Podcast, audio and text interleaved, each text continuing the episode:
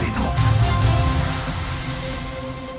Dobrý den. Hodinu před nedělním polednem pro vás máme pravidelnou publicistiku. Rozhovor s hejtmanem kraje Vysočina, nestraníkem za ČSSD Jiřím Běhounkem. Vítám vás, pane hejtmane. Hezké dopoledne vám i posluchačům. Ptát se bude Milan Kopecký. Za pár okamžiků se podíváme na dálnici D1. Jak jsou modernizované úseky připravené na první sněžení? Na rovinu s Českým rozhlasem Vysočina.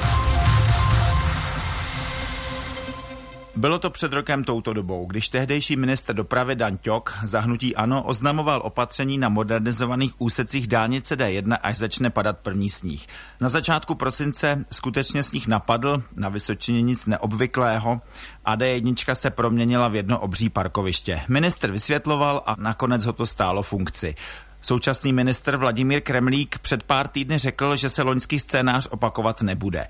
Můžete i vy z pozice hejtmana Vysočiny ujistit řidiče, že dálnice D1 první velké sněžení přečká bez úhony a řidiči s ní? Nemohou nikoho o nic ujistit, počasí neřídím. Bez zesporu ale došlo k zásadním změnám přístupu ministerstva dopravy i ministra samotného co všechno stát proto udělá? Tak především eh, velmi intenzivně jedná s, ze zhotovitel jednotlivých úseků staveb tak, aby ty stavby byly hotovy nejpozději do poloviny nebo do konce listopadu, to znamená předpověď je příznivá dále, aby bylo dostatečným způsobem zajištěna síznost, to znamená posílil sypače, posílil i předpovědní službu, komunikaci, dále velmi úzká komunikace s policií v případě, kdyby něco takového nastalo, tak aby na úseky, kde ještě nebudou odstraněna středová svodidla, nevýjížděly kamiony a zastavili je v jiných úsecích. Když se ještě do toho loňského roku vrátíme, co bylo z vašeho pohledu tou největší chybou, která nakonec způsobila tu, řekněme, krátkodobou katastrofu? V úseku, který byl velmi kritický, to znamená 90 až 104 a všichni víme, že všude je léto a tam jsou ještě málem Vánoce, když nastane prudká změna počasí, se mělo stavět až do 19. prosince, což samozřejmě způsobilo, že tam ta středová zvodidla byla, všichni jeli, no pak už se tam žádný sypač nedostal a pak vznikla ta 30-kilometrová katastrofa. Z dálnice pojďme dál, ale jen pomyslně k prvnímu sjezdu na silnice prvních tříd. Právě tam se má platit mýto. Je to v rozporu s dohodou s asociací krajů, která po ministerstvu dopravy požadovala, aby jedničky byly osvobozené od mýta alespoň na nějaký čas. Hejtmani se obávali, že si řidiči kamionů budou zkracovat cestu po silnicích druhých tříd, které spravují právě kraje. A tím je budou poškozovat. Od kdy se má, pane Hitmane, vybírat mýto na silnicích prvních tříd? By to mělo být v prvního první 2020 a samozřejmě jde o to, jakou to bude technologií. Pokud to bude technologií satelitní, tak je to celkem reálné. Pokud by to mělo být technologií eh, dvou mikrovlnou, do které se souča- do současné eh, doby mít to vybíralo, tak ne úplně všude jsou mítné brány takže těch 900 nebo 890 kilometrů na D1 záleží na tom, jaká technologie bude použita. Obáváte se toho řečeného objíždění po silnicích nižších tříd? Tak my to nemůžeme úplně jednoznačně určit, jestli to tak bude nebo nebude, ale vzhledem k tomu, že kamiony zajedou i do míst, kde bych já si myslel, že v životě podle navigace se kamion nemůže dostat, tak dostane, tak se toho obáváme především v našem kraji na 38 a částečně samozřejmě na 34, ale to bude záležet na tom, jakým způsobem e, to teda bude nastaveno a zda teda se to bude vybírat. My jsme řekli v tom případě, ať jsou spoplatněny všechny silnice, e, i e, všechny jedničky a na dvojky a trojky dostáváme dostáváme podporu a je zakázán vjezd kamionů plošně nad 12 tun. Zatím se to s ministerstvem dopravy vyjednává. Já vám do toho vstoupím. Český rozhlas si nechal zpracovat materiál právě o tom objíždění. Na Vysočině se jedná o tři úseky, Golču, Feníkov, Jihlava, úsek nelze reálně obět podle toho materiálu. Chínov Pelřimov lze obět přes Černovice a Novou Cerekev, míto by stálo 408 korun a objížďka asi 390 korun. A třetím úsekem je Pelhřimov Havlíčkův Brod, který místní vědí lze obět, ale kamionem jen velmi těžko. Co tomu říkáte? Že jsem říkal, že eh, v určitých okamžicích eh, je třeba, a obáváme se právě ty 38 a 34 eh, mezi hranicemi krajů jeho českým a, a Vysočinou a Vysočinou a středočeským. Jinak samozřejmě největší zátěž je pro nás 602. Takže co se týče Vysočiny, ta hrozba objíždění kamionu tady stále je, ale není tak velká, protože většinou se v těch objezdných trasách, o kterých jste si nechali zpracovat, zaseknou a nemůžou tam ani zpátky, nebo mnohdy teda. Říká hejtman Vysočiny Jiří Běhounek. Na rovinu. V neděli hodinu před polednem se ptáme hejtmana Vysočiny. A pojďme k dalšímu tématu. Učňovské obory. Kraj se léta snaží přilákat mladé lidi, tak říkajíc, do učení. O zednickou lžíci, hoblík nebo náčiní pokrývače je ale stále nižší zájem. Vyplácíte také stipendia a děláte různé akce jako propagaci tradičních řemesel.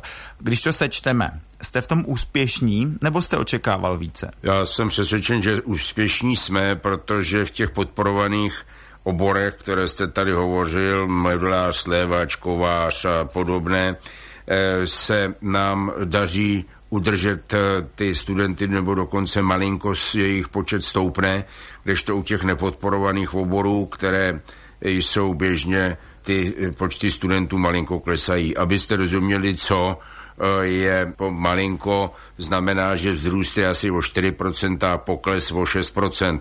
To znamená, že při eh, počtu eh, studentů, kteří nastupují v tomto období, to nejsou žádná velká čísla. Bohužel ta demografický vývoj nemůžeme ovlivnit, studentů je málo a jak vidíte i v České republice obrovský nedostatek Eh, pracovních sil. Uvidíme, jak to bude. Eh, ano, snažíme se eh, těmi stipendie podpořit, dokonce jsou tři úrovně vyplácení měsíčně 400 nebo až 1000 korun a i prospěchové stipendium mohou dostat za pololetí. A celkem se vyplatilo za tu dobu, od kdy jsme začali ty stipendia vyplácet už 22 milionů 962 tisíc pro asi 7800 žáků. Zájem o to je a jestli je to motivuje, já věřím, že ano. A které jsou to ty nepodporované obory? Nepodporované obory e, jsou obory, které e, nemají vztah k těm strojírenským a řemeslným věcem, to znamená třeba obory ekonomické, obory, které neobsahují ty, ty záležitosti, o kterých jsem mluvil, jako je kameník, zedník, pokrývač, pekař, řezník, strojmechanik, instalatér, elektrikář a podobně. Ty všechny ostatní nejsou podporovány. A čeká systém stipendií v následujících letech nějaká změna? My se domníváme, alespoň co já jsem vnímal, že tenhle ten systém ač není dokonalý, tak přece jenom je trochu motivující a pro nás je zásadně důležité, že eh, v těch oborech nedochází k poklesu, protože ten byl v posledních nebo předchozích letech poměrně významný. Dochází ke stabilizaci a možná, že s příchodem digitalizace a průmyslu 4.0, kdy mechanické činnosti budou nahrazeny roboty a ten vliv je dramatický a píše se, že až 40% těchto činností v podstatě bude bez obsluhy lidskou rukou. To znamená, že by se měli uvolnit právě řemeslné obory a myslím si, že v tomto okamžiku je třeba říct, že mm, pokud se někdo v současné době těmito obory, o kterých jsme hovořili spolu, vyučí, tak má velikou šanci, protože na trhu práce prostě ty lidi nejsou a jejich příjmy a ocenění je velice významné, ale to je věc rozhodnutí každého jednoho studenta a rodiče. Z učňovského školství přejdeme k dalšímu tématu do sociálních služeb. Téměř každoročně slýcháme, že vláda nedá peníze na sociální služby. Jedinec by si mohl myslet, že se budou zavírat domovy pro seniory a přestanou fungovat další služby. Co máme zatím v úvozovkách vyhrožováním vlády vidět? Je to její snaha vymanit se ze zákonné odpovědnosti za sociální systém, nebo co to je? Vláda dá peníze, které jsou spočítány spočítány. Je třeba si uvědomit, že jenom mezi roky 2015 a 2019 vzrostly potřeby, nebo přesně řečeno nároky v kraji Vysočina, v jednom kraji, za pět let o 400 milionů korun. Jestli v roce 2015 částka činila 557 milionů korun a stačilo to, 2019 to má být 994 milionů korun a nestačí to. Takže je třeba samozřejmě se ptát, kde je nějaký problém, kde jsou ty otázky, jestli se někde neplýtvá a tak dále. A, tak a kde dále. je podle vás ten problém? Významným způsobem eh, roste počet eh, těch, kdož potřebují péči, ale nejvíc chtějí zůstat doma, chtěli by, aby bylo o ně pečováno, terénní péči poskytujeme, ovšem nemáme ji dostatečnou, naopak všichni se snaží dostat někam do domovů pro seniory, ovšem ty kapacity při 2700 lůžkách nejsou nafukovací. A vzhledem k tomu, že populace stárne, tak eh, se domníváte, že ta částka ještě poroste nahoru? No vzhledem k tomu, že každoročně roste, tak já mám obavu, že poroste. Bez sporu došlo k nárůstu těch nákladů proto, protože se upravili odměny a mzdy zaměstnancům, ale to byla kritická situace právě mezi roky 17 a 18, kde došlo ke zrůstu o 200 milionů, protože jinak tam nikdo už nepracoval. Na rovinu s Českým rozhlasem Vysočina. Český rozhlas Vysočina vysílá vždy poslední neděli v měsíci hodinu před polednem rozhovor s hejtmanem Jiřím Běhounkem. Poslední téma. Krajské dopravní stavby.